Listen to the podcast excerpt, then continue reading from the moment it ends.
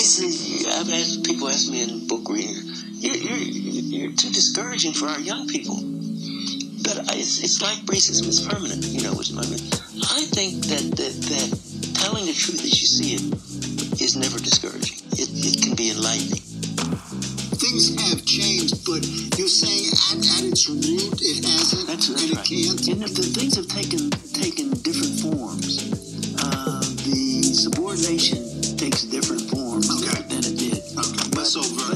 But this is a, it- it's not because all white people are or bad. It's because the system requires that there be this outgroup, and and in America, that's black folk. I think I see a great deal of satisfaction and some degree of happiness in people who have determined to spend as much as they can on recognizing bad stuff and making it better.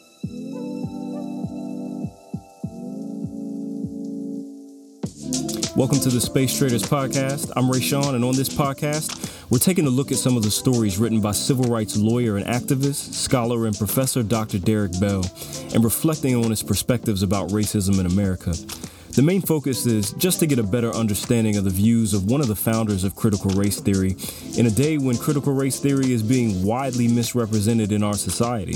And so I'm neither a critical race theorist, a scholar, or an academic, but I think that Bell's views about race, history, and law in America are something that he believed everyone could understand and be informed about. So, if this is your first time listening, or if you haven't had a chance, go back, check out some of the first few episodes that we did on Dr. Derek Bell and two of his parables that we went through. On this episode, we're looking at Bell's Chronicle of the Constitutional Contradiction, a story that focuses on the origins of our nation during the drafting of the Constitution and how the founders' compromise on slavery paved the way for the perpetual sacrifice and subjugation of the rights of black people in America.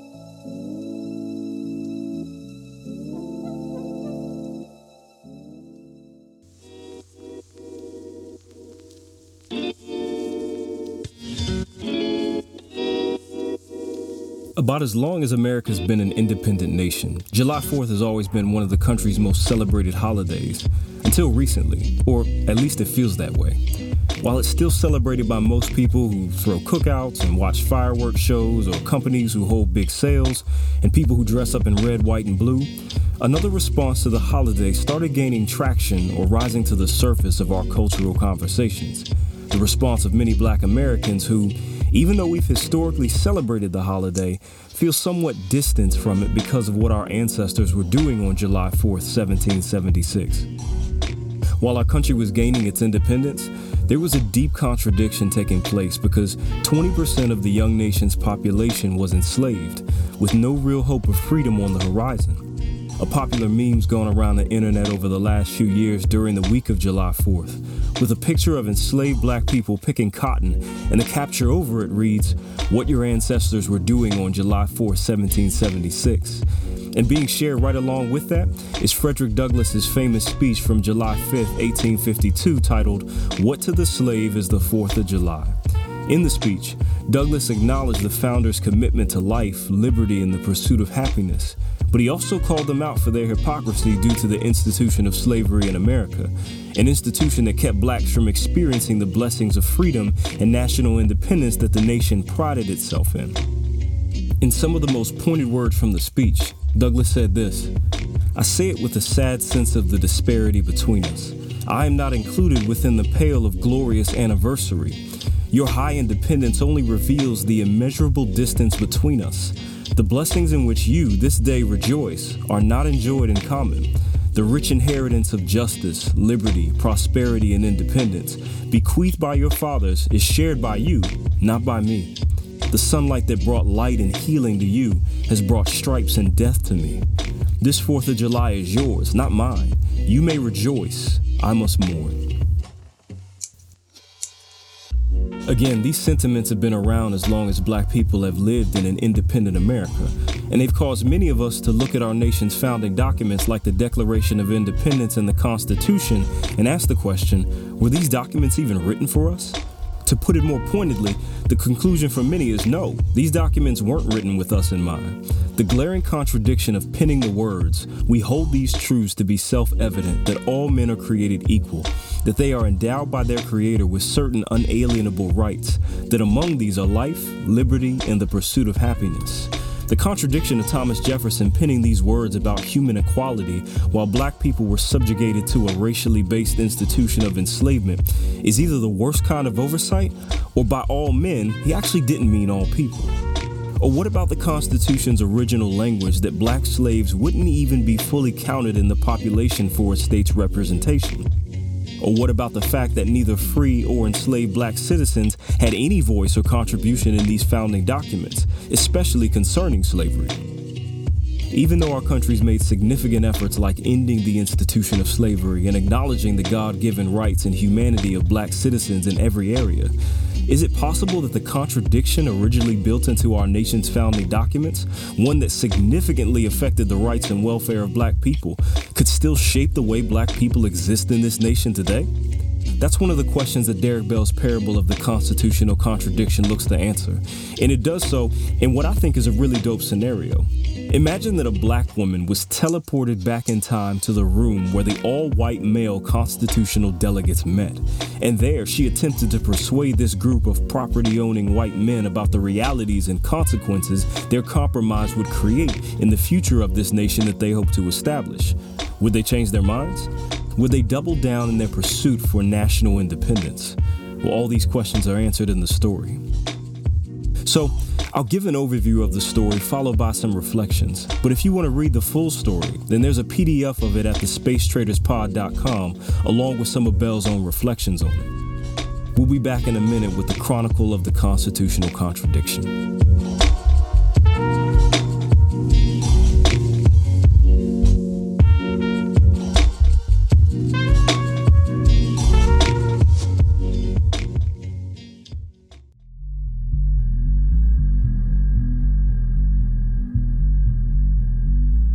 So here's how the story goes. Geneva Crenshaw, the supernatural lawyer prophet and friend of Derek Bell, recounts her experience of traveling back in time, where she ends up standing behind the podium at the Constitutional Convention of 1787.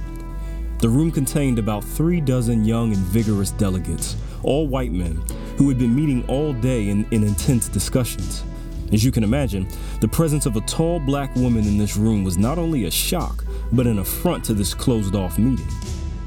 Geneva introduces herself as being someone from the late 20th century who's been sent to test whether their decisions in making the Constitution would be altered if they knew the disastrous effects they'd have on the nation and its people in generations to come.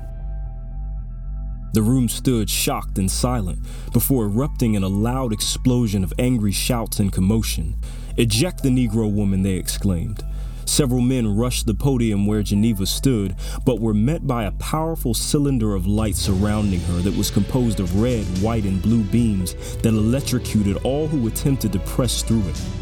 Several men tried to escape and get help from outside of the room, but couldn't as the doors and the windows were locked, preventing them from leaving. Finally, one delegate pulled out his pistol and shot at Geneva and the light force surrounding her, the bullet ricocheting off the beams and hitting an inkwell of red ink instead. The room eventually came to a silence, and Geneva proceeded to speak again, beginning her mission of persuading the delegates. She started off by cleverly invoking the name of a fellow patriot and colleague of these men, Thomas Jefferson, who, concerning the present slavery of their day, frowned on it and even believed God's judgment would come against it, even though he himself was a slave owner. Geneva highlighted that in the Declaration of Independence, Jefferson wrote that all men were created equal, yet contrarily remained unconvinced that blacks were equal to whites. From there, she spoke of the nation's future, one where slavery would expand and eventually, along with the industrial changes in the nation, the states would be at enmity with each other, resulting in an all out war. A war that wouldn't necessarily solve the issues, but would create a lasting division in the country, even 250 years later. The stark truth, Geneva stated, is that the racial grief that persists today originated in the slavery institutionalized in the document you are drafting. Is this, gentlemen, she says, an achievement for which you wish to be remembered? the delegates offer their response, telling Miss Crenshaw that they've already discussed the matter of slavery at length and the matter's been settled. When it comes to slavery, while some of them sympathize with ending it and others resist, compromises have been made. And Geneva argues that their compromises won't solve the issue of slavery, but more than anything, in their compromises, these delegates would embrace a contradiction a contradiction between their words and their deeds. How so? Because in a document committed to establishing a nation that prioritizes human rights, these men would end up prioritizing property over the rights of certain humans, namely African people. The delegates responded by claiming that one of the fundamental purposes of government was to protect property, and in this case, slaves were property that needed protection. This pointed largely to the interests of the southern states who wanted to ensure that their slaves wouldn't be taken from them, and Geneva proceeds to call this out. She says the Southern delegates have demanded the slavery compromises as their absolute precondition to forming a new government. And this was no surprise to any of the delegates in the room. One of them quoted two fellow delegates, Charles Cotesworth Pinckney and his cousin, Governor Charles Pinckney from South Carolina, who both made it clear that slaves were a necessary part of the economy in South Carolina and Georgia, and blacks were those slaves. But, as one more delegate pointed out, slavery didn't only benefit the South, it also benefited the northern states as well.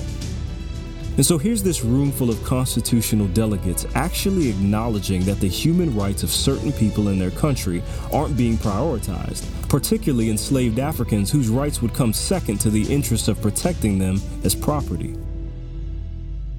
Geneva continues by pointing out the inconsistency of the situation, stating, Are you not concerned with the basic contradiction in your position? That you, who have gathered here in Philadelphia from each state in the Confederacy, in fact represent and constitute major property holders?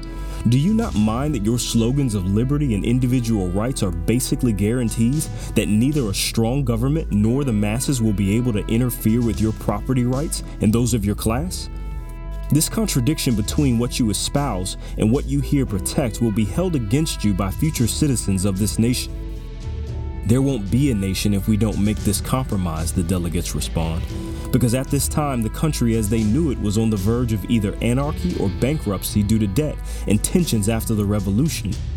While acknowledging the condition of crisis that the country was in, but still not letting them off the hook for their compromise on slavery, Geneva gets interrupted by none other than the president of the convention, George Washington, who proclaims that he's ready to embrace any kind of compromise that keeps the country from ruin.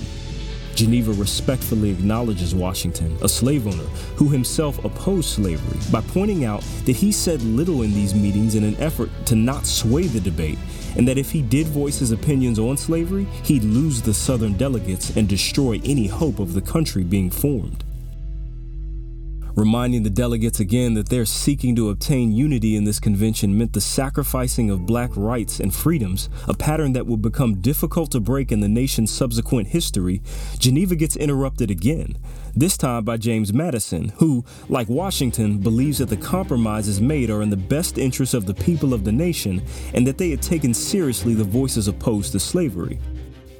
A Massachusetts delegate then references the words of Delegate Gouverneur Morris of Pennsylvania, who called out the irony and inconsistency of Southern slaveholders who damned Africans into cruel bondage as being the same people who have more votes in a government instituted for the protection of the rights of mankind than citizens of northern states who oppose slavery. Geneva then calls out the hesitancy of the northern states in addressing the South's insistence on maintaining slavery.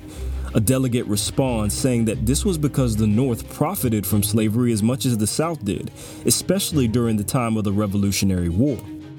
The wealth produced from slavery is what made the country's independence possible.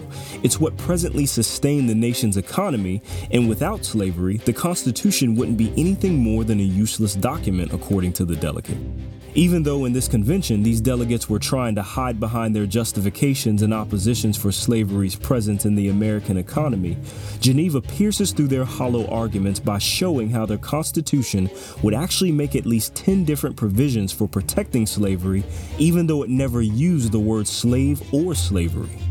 Recognizing the evil of slavery was one thing, but building provisions for it in a document committed to human rights is another thing altogether. At this point, The delegates were growing increasingly irritated and impatient with Miss Crenshaw. Things were now coming to a head. The pointedness of Geneva's rhetoric was now moving them to denounce her on the basis of her race and gender, and also defensively justify their actions in protecting the institution of slavery. To this, Geneva responds by directing them to the words of their white contemporaries who condemned the evils of slavery and also highlighted the great contradiction on display in the country.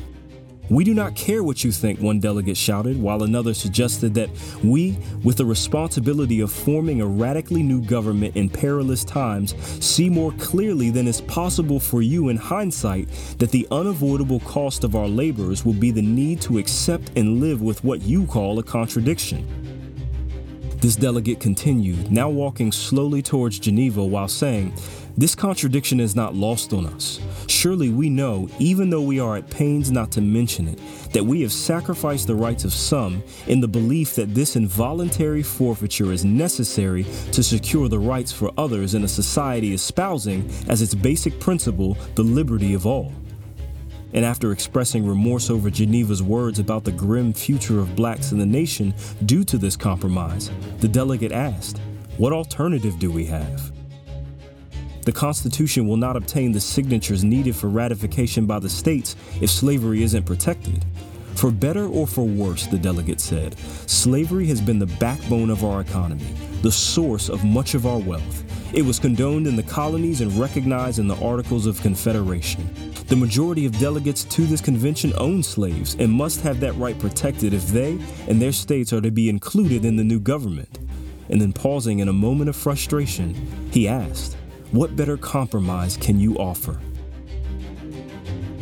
The room sat silently for a moment before Geneva Crenshaw responds by saying that the issue before these delegates concerning slavery wasn't a legislative one as much as a moral one.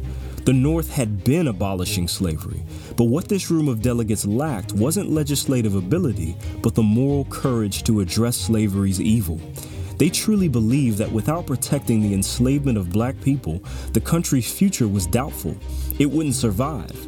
And so Geneva points out that it's these compromises that will ensure that the nation's survival will always be doubtful, not just in the present, but in the future. The racial division that these men would embed into the foundational fabric of the nation would always threaten to unravel the country. In a final effort to push back against Geneva Crenshaw's arguments, once and for all, a Southern delegate, addressed by his colleagues as the Colonel, approaches the podium, speaking with a deep Southern accent.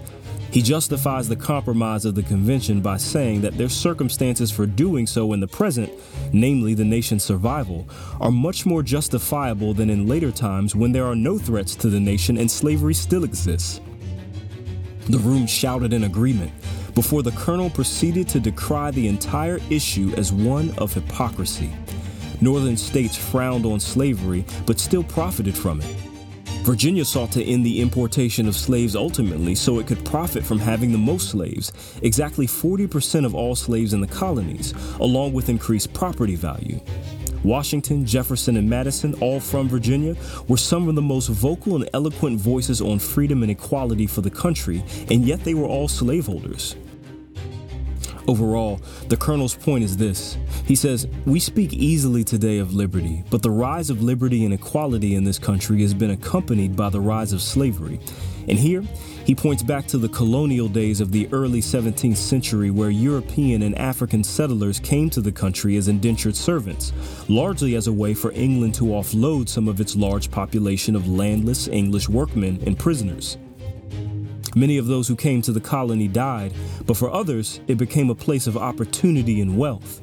Blacks and whites were both indentured servants and free people, but eventually the numbers of freedmen, former indentured servants, who had no land or work began to increase. And because the overwhelming majority of them were single men, they became rebellious.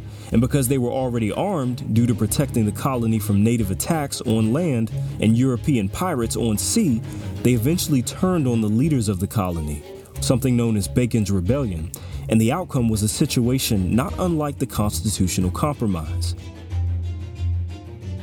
The landowners paused on importing Englishmen as servants in an effort to reduce the potential for rebellions, and they started importing more African slaves as they were cheaper and who also couldn't purchase freedom and wouldn't be armed. In an effort to dispel the tensions between themselves and the largely white landless freedmen, the largely white landowners made reforms to the terms of indentured servitude. In an effort to dispel the tensions between themselves and the largely white landless freedmen, the largely white landowners made reforms to the terms of indentured servanthood, making them longer. But they also made reforms in voting regulations, giving the freedmen the right to vote. In addition to this, tax increases by the king united the landowners and the freedmen in a struggle against the English.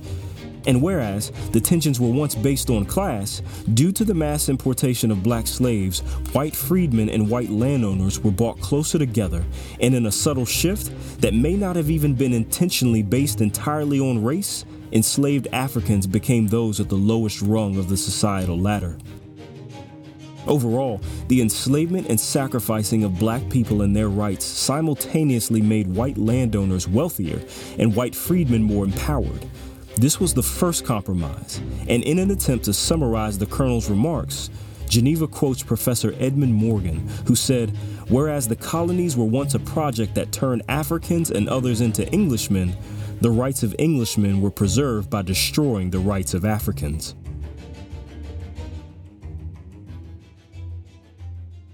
Before the colonel took his seat, he thanked Geneva in amazement for summarizing his sentiments so concisely.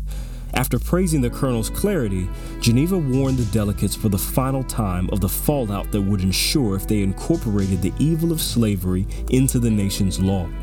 The delegates responded, While we may be inconsistent about the Negro problem, we are convinced that this is the only way open to us. You ask that we let your people go.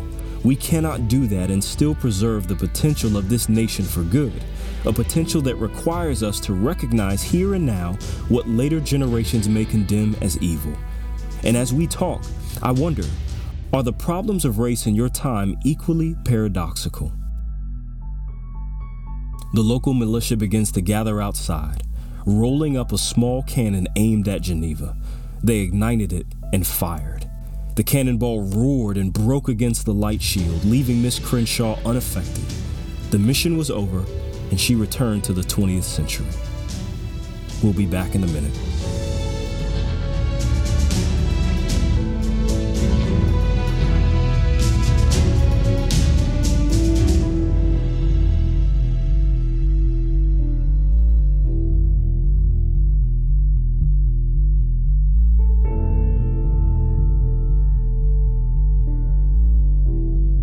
The Chronicle of the Constitutional Contradiction is definitely one of Bell's most intriguing stories, and one of the things that makes it so compelling is Derek Bell's engagement with many of the actual delegates who were in the room, figuratively speaking. Everyone from George Washington to Gouverneur Morris to Charles Pinckney, based on their recorded words, it could be argued that they might have said many of the same things while in the convention meetings concerning slavery.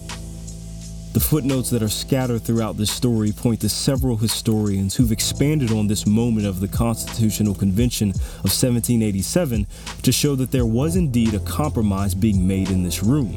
There was, however overtly or covertly, a sacrificing of the rights and freedoms of black people for the founding and preservation of the country.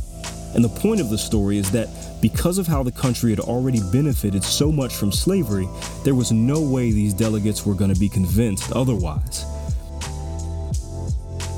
So when she's discussing the parable with Derek Bell after telling it, Geneva says this. She says if they believed, as they had every reason to do, that the country's survival required the economic advantage provided by the slave system, then it was essential that slavery be recognized rationalized, and protected in the country's basic law. It's as simple as that. Another observation Geneva makes is the familiarity of the entire situation, because these white male politicians are essentially the same as many white males and politicians today, and how even back then, even in the face of obvious racial bias in the laws and policies, everyone's so quick to absolve themselves from it and state that that's just the way it is. It's not personal, it's the way the system was set up, and it's either too much or too risky to change. But if this story has any element of truth to it, or if it points to the truth about racial bias in our past and present laws and policies, then it shows that systemic racism isn't always an unforeseen outcome that nobody's responsible for. It can be done intentionally with lasting repercussions. And so, what this story is an allusion of is something that we mentioned in the previous episodes in the Space Trader story Bell's concept of racial sacrifice covenants. According to Bell, a racial sacrifice covenant takes place when, to settle potentially costly differences between two opposing groups of whites, a compromise is effected that depends on the involuntary sacrifice of black rights or interests. We see that in two ways in this story.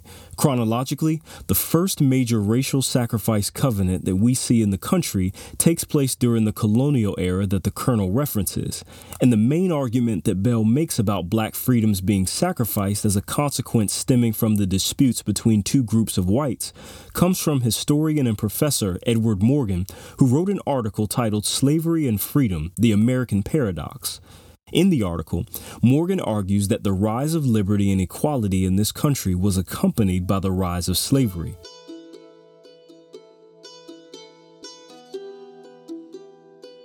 As white landowners and white indentured servants in the colonies experienced tensions due to attacks from Native Americans and Europeans, rebellions occurred between the largely white landowners and the landless, largely white freedmen.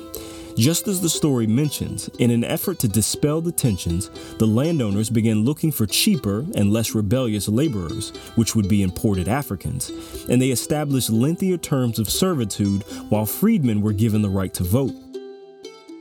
Although Morgan doesn't believe it was deliberate, it was Africans, already perceived as being racially inferior, whose freedoms were eventually sacrificed. And so, reflecting on this, Bell states that paradoxically, slavery for blacks led to both greater freedom for poor whites and an economic structure that would keep them poor. And although slavery would eventually come to an end, this pattern would continue, Bell says, as the economic disparities between rich and working class whites, camouflaged by racial division, continued unabated. So here were the unofficial origins of a racial subclass of people created by the colonists that would last all the way through the establishment of the nation.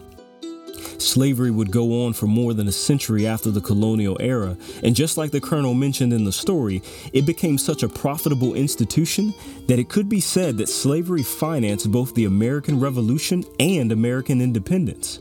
And although the colonies would eventually restrict the importing of slaves, they didn't do very much to put an end to the institution of slavery.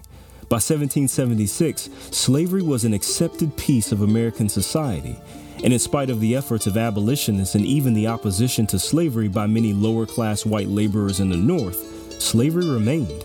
And eventually, when it was brought up in the Constitutional Convention of 1787, it was discussed more as an economic or political matter than a moral one.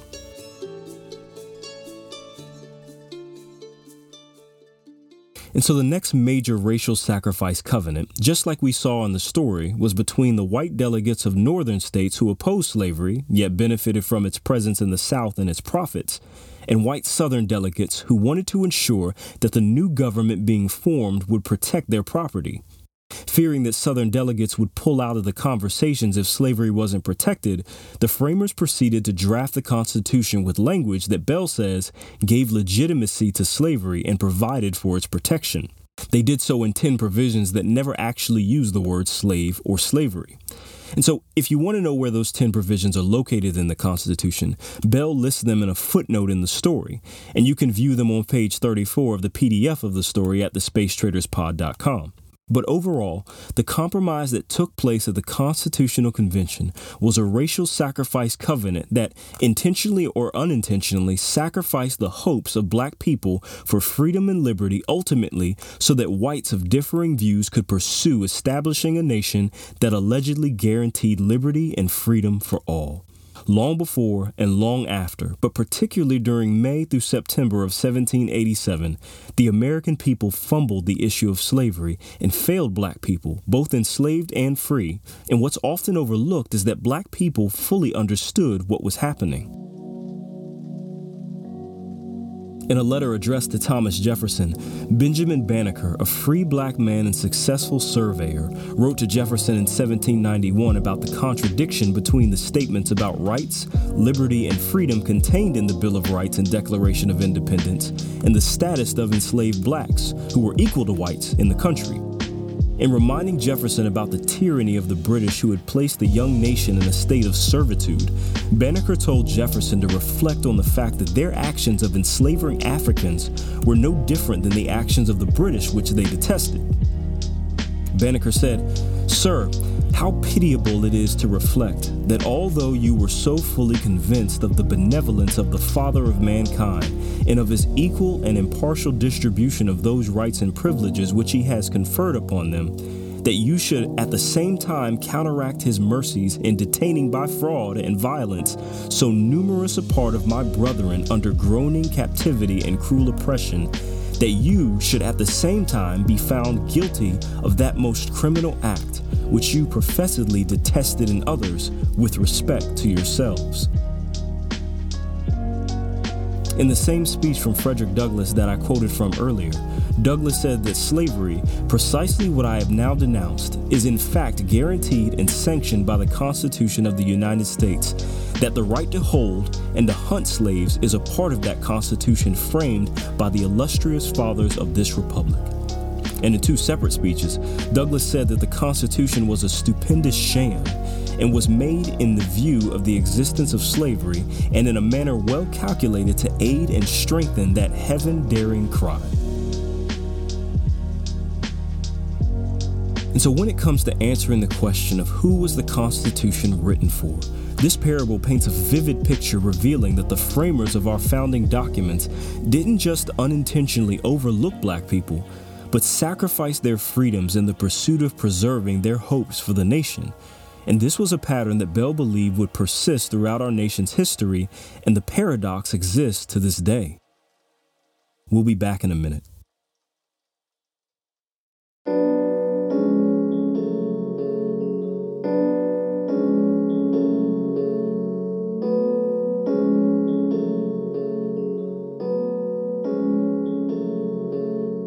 At the end of the parable, one of the last things the delegates asked Geneva Crenshaw is Are the problems of race in your time equally paradoxical as the contradiction the framers were faced with in this story? Bell believes that the answer is yes.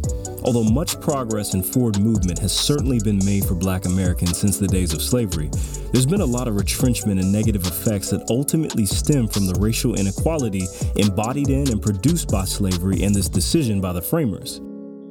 In reflecting on the story, Bell tells Geneva that he has faith in the country to make continued progress, to which Geneva responds by saying, Faith is not foolishness, my friend, before quoting the scripture that Bell quotes more than anything in his writings, James 2:26, which says, "Faith without works is dead." What Geneva, or rather Bell through Geneva, gets at is the misplaced hope of many who, while working to end racism in our country, particularly through the law, often settle for progress as a slow walk of gradualism. From here, Bell looks at statistics concerning the state of black America and concludes that in spite of the laws established for racial equality during the civil rights movement, millions of black Americans are really no better off than they were before the civil rights movement. To make his point, Bell cites data on the current state of black America, and while his stats are from the 80s, which is when he's writing this, not much has changed concerning the margin or the inequality gap between blacks and whites when it comes to areas such as housing, education, employment, earnings, benefits, credit, media, healthcare, and criminal justice. While there has been progress, either through increase or decrease in certain categories, the inequality gap persists or is even widened in some cases, even decades after civil rights legislation. For example, at the time that Bell wrote this story in 1984, the black unemployment rate was at 16%, coming down significantly from 21.7% the previous year, and still nearly 5 percentage points higher than it was 10 years prior to that in 1974, while the white unemployment rate in 1984 was 6.5%. Currently, as of 2020, the black unemployment rate, according to the National Urban League, is at 6.1%, compared to whites currently at 3.3%, with blacks still being twice as likely as whites to be unemployed. Or look at the median income for black families. In 1985, the median income for black families was $3,397, and the median income for white families was $39,135. In 2020, the median black household income was $41,361 compared to $70,642 in white households. Bell, quoting the National Urban League report from 1985, states that the median black family had about 56 cents to spend for every $1 white families had to spend, which was 2 cents less than they had in 1980 and almost 6 cents less than they had in 1970. But currently, as of 2019, according to the Economic Policy Institute, the median black household earned just 61 cents for every dollar of income the median white household earned. When it comes to poverty, in 1984, 33.8% of blacks were living below the poverty line, while 11.5% of whites lived in poverty. In 2020, 18.7% of blacks were living below the poverty line, while only 7.3% of whites were living in poverty. The wealth gap between blacks and whites has widened again, with whites having a net worth greater than 13 times the net worth of blacks, and the margin between white and black homeownership is widening as well, as blacks have the lowest homeownership rate. Again, all of these stats are from the post civil rights era, after legislation was passed that would end the harmful policies enacted against blacks during the Jim Crow era and strive for the goal of equal opportunity. And so, while these figures are all affected by several economic factors, and certainly progress has been made, the inequality gap still persists. And at times, the margins have been worse than prior to the civil rights legislation. Why is this the case that in many economic categories, blacks continue to make progress, yet the inequality gap persists? Some argue that the morals and values of blacks have declined since the civil rights movement, and that the way to decrease the inequality gap between blacks and whites comes from black people embracing personal responsibility and doing things such as getting an education, getting and staying married, staying out of jail, and working a job. Many of these same people point to, and even at times weaponize against blacks, the success of many black people in society who continue to make upward mobility. Others, like Bell, would argue that despite the success of many blacks, which should be praised, the negative conditions and economic inequality that many blacks continue to face comes from a pattern of white retrenchment that, while making certain gains for blacks in policy and law, never really addresses or changes in seeking to maintain a racial advantage for whites, a pattern that began in 1787.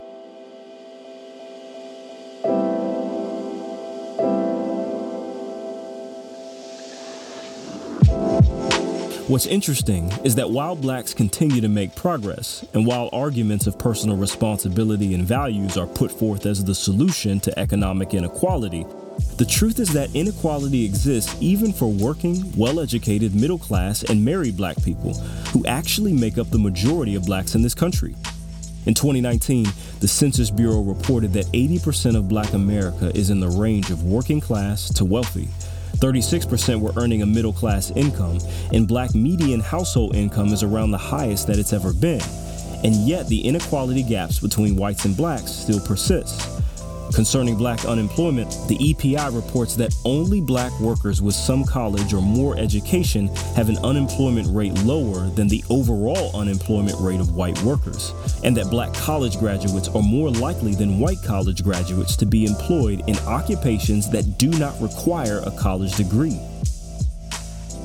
In his book, From Here to Equality, economist Sandy Darity states that for comparable levels of socioeconomic status, black youth obtain more years of schooling and credentials, including college degrees, than white youth. He goes on to say that black household heads with a college or university degree have about $10,000 less in median net worth than white household heads who never completed high school. Blacks who are working full time have a lower median net worth than whites who are unemployed. Darity also points out how differences in family structure don't explain the inequality wealth gap between blacks and whites, stating that single white women with children have as high a median net worth as black women with no children. Single white parents have more than two times the wealth at the median of married black parents. The professed economic benefits associated with having the ideal family type do not translate into closure of the racial wealth gap. Being a stable, married, two parent black family far from evens black and white wealth levels.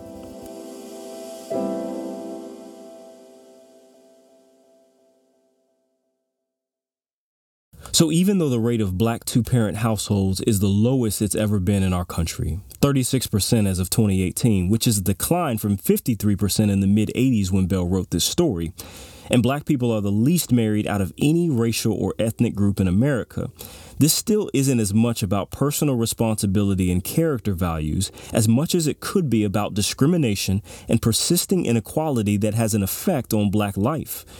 Within black communities, there's a high value for healthy romantic relationships, marriage, and family dynamics. And in one sense, perspectives on marriage and cohabitation have changed along with the rest of society, in addition to declining marriage rates overall.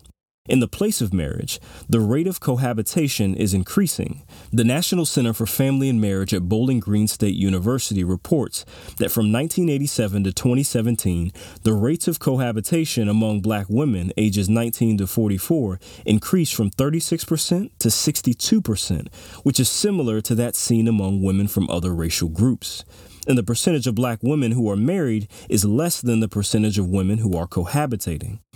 And this shows up in the high rate of black female headed households and single parent households, which make up 60% of all black households. Taking into account the rate of poverty, unemployment, and disparities in income, this affects black life as well, especially when it comes to black women marrying black men, who face higher rates of discrimination in the labor market, higher rates of incarceration, and many who, especially between the ages of 25 and 54, are just missing from society due to being victims of high crime, incarceration, or health issues.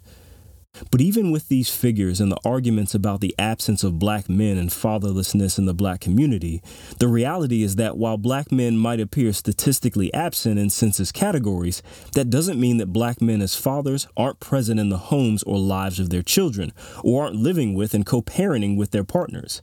They simply aren't represented statistically in marriage. It's been reported that roughly 60% of black fathers live with and are present in the lives of their children. So, my point, and maybe Bell's point, is that unless you believe the racist lie that black people are inherently inferior, a lie believed by the framers of our Constitution, then what might be shown through these negative statistics is the subordinated conditions of a colonized people who've been subjected to a second class status that began with legal discrimination and persisted in patterns through the history of our country.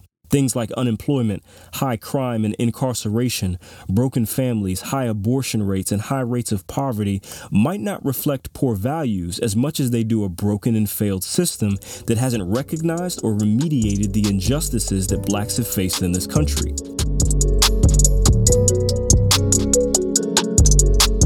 Racial discrimination might not be the only factor behind some of these disparities, as many whites are affected by some of the same economic realities but it's a significant factor that cannot be ignored, especially if any real progress is going to continue to be made by closing or remediating the inequality gaps between blacks and whites in this country and actually moving towards the goal of equal opportunity promoted by civil rights legislation. But again, the question Bell's story asks of us is where did this pattern begin?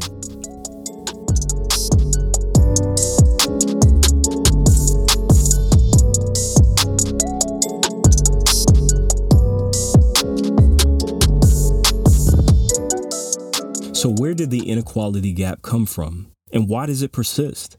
Is it solely due to slavery and unchanging racial attitudes and discrimination against blacks? Is it due to moral issues or problematic behavior among black people? Is it perpetuated by racist politicians and prejudiced individuals, or by societal patterns, policies, and institutions that actively or passively sustain black subjugation? Bell quotes sociologist and professor William J. Wilson, who says, The pattern of racial oppression in the past created the huge black underclass as the accumulation of disadvantages were passed on from generation to generation, and the technological and economic revolution of advanced industrial society combined to ensure it as a permanent status. So there's several factors involved, but overall, racial inequality in our country is a snowball effect that began with the creation of whiteness and blackness in the 15th century, along with the earliest settlers of our country and the fathers of our nation sacrificing the rights of black people for the preservation of the nation, consequently creating an entire subclass whose disadvantages and their effects have persisted, even as the overtly discriminatory policies and displays of interpersonal interpersonal racism have decreased throughout the years. And so it's not a term that Bell uses a lot, or even at all, but the connection between the compromise and the contradiction of the Constitution's framers and the current subjected conditions of blacks in America has everything to do with systemic or institutional racism. That in light of our history as a country, there are and have been public policies, social or cultural patterns, and practices in the past or present that sustained or were created to perpetuate racial group inequity. And this isn't the belief that there's some hidden group of powerful racists running everything in society. And it's also different from the notion that everything in society that negatively impacts black people or minorities is automatically racist. This story, and maybe even the continuing conversations about race in America, aren't as much about the individual racism or racist actions carried out against blacks or racial minorities that many believe has been or needs to be remedied before equality can be achieved but rather it's about the subordinated situations and conditions of inequality that blacks experience in this country and how to address or get rid of those conditions before true equality can be achieved. Bell doesn't see this pattern changing or being remedied, even though the hope remains for many who celebrate the slow gradualism of progress as the inequality gap persists, negatively affecting multitudes of black people in this country, Bell makes the observation that it's these people who at times fare worse than their ancestors, statistically speaking, who are protected by more expansive civil rights laws than their ancestors. That's what Bell's work speaks to as he addresses racism's presence in the law, and it's also how many blacks, especially after the civil rights movement, spoke against the continuing racism in society.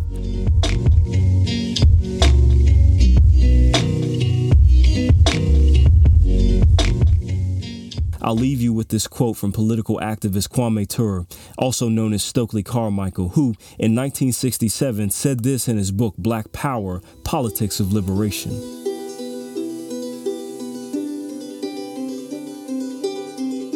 When white terrorists bomb a black church and kill five children, that is an act of individual racism, widely deplored by most segments of the society. But when, in that same city, Birmingham, Alabama, 500 black babies die each year because of the lack of power, food, shelter, and medical facilities, and thousands more are destroyed and maimed physically, emotionally, and intellectually because of conditions of poverty and discrimination in the black community, that is a function of institutional racism. When a black family moves into a home in a white neighborhood and is stoned, burned, or routed out, they are victims of an overt act of individual racism, which most people will condemn.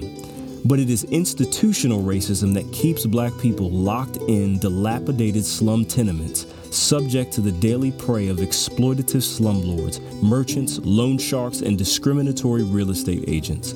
The society either pretends it does not know of this latter situation or is in fact incapable of doing anything meaningful about it.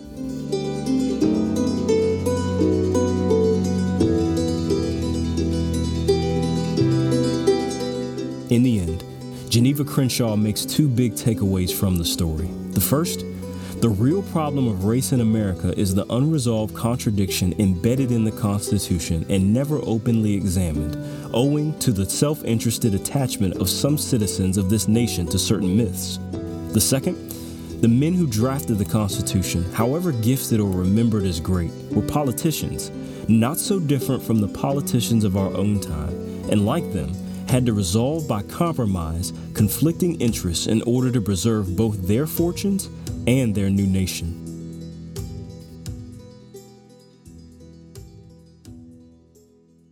As always, with these stories written by Derek Bell, let's consider his perspective. If the Constitution's framers overlooked or deliberately sought to protect an institution as evil as slavery for the sake of the nation's preservation, what kind of precedent did that set for our country? And what would it take to undo these effects?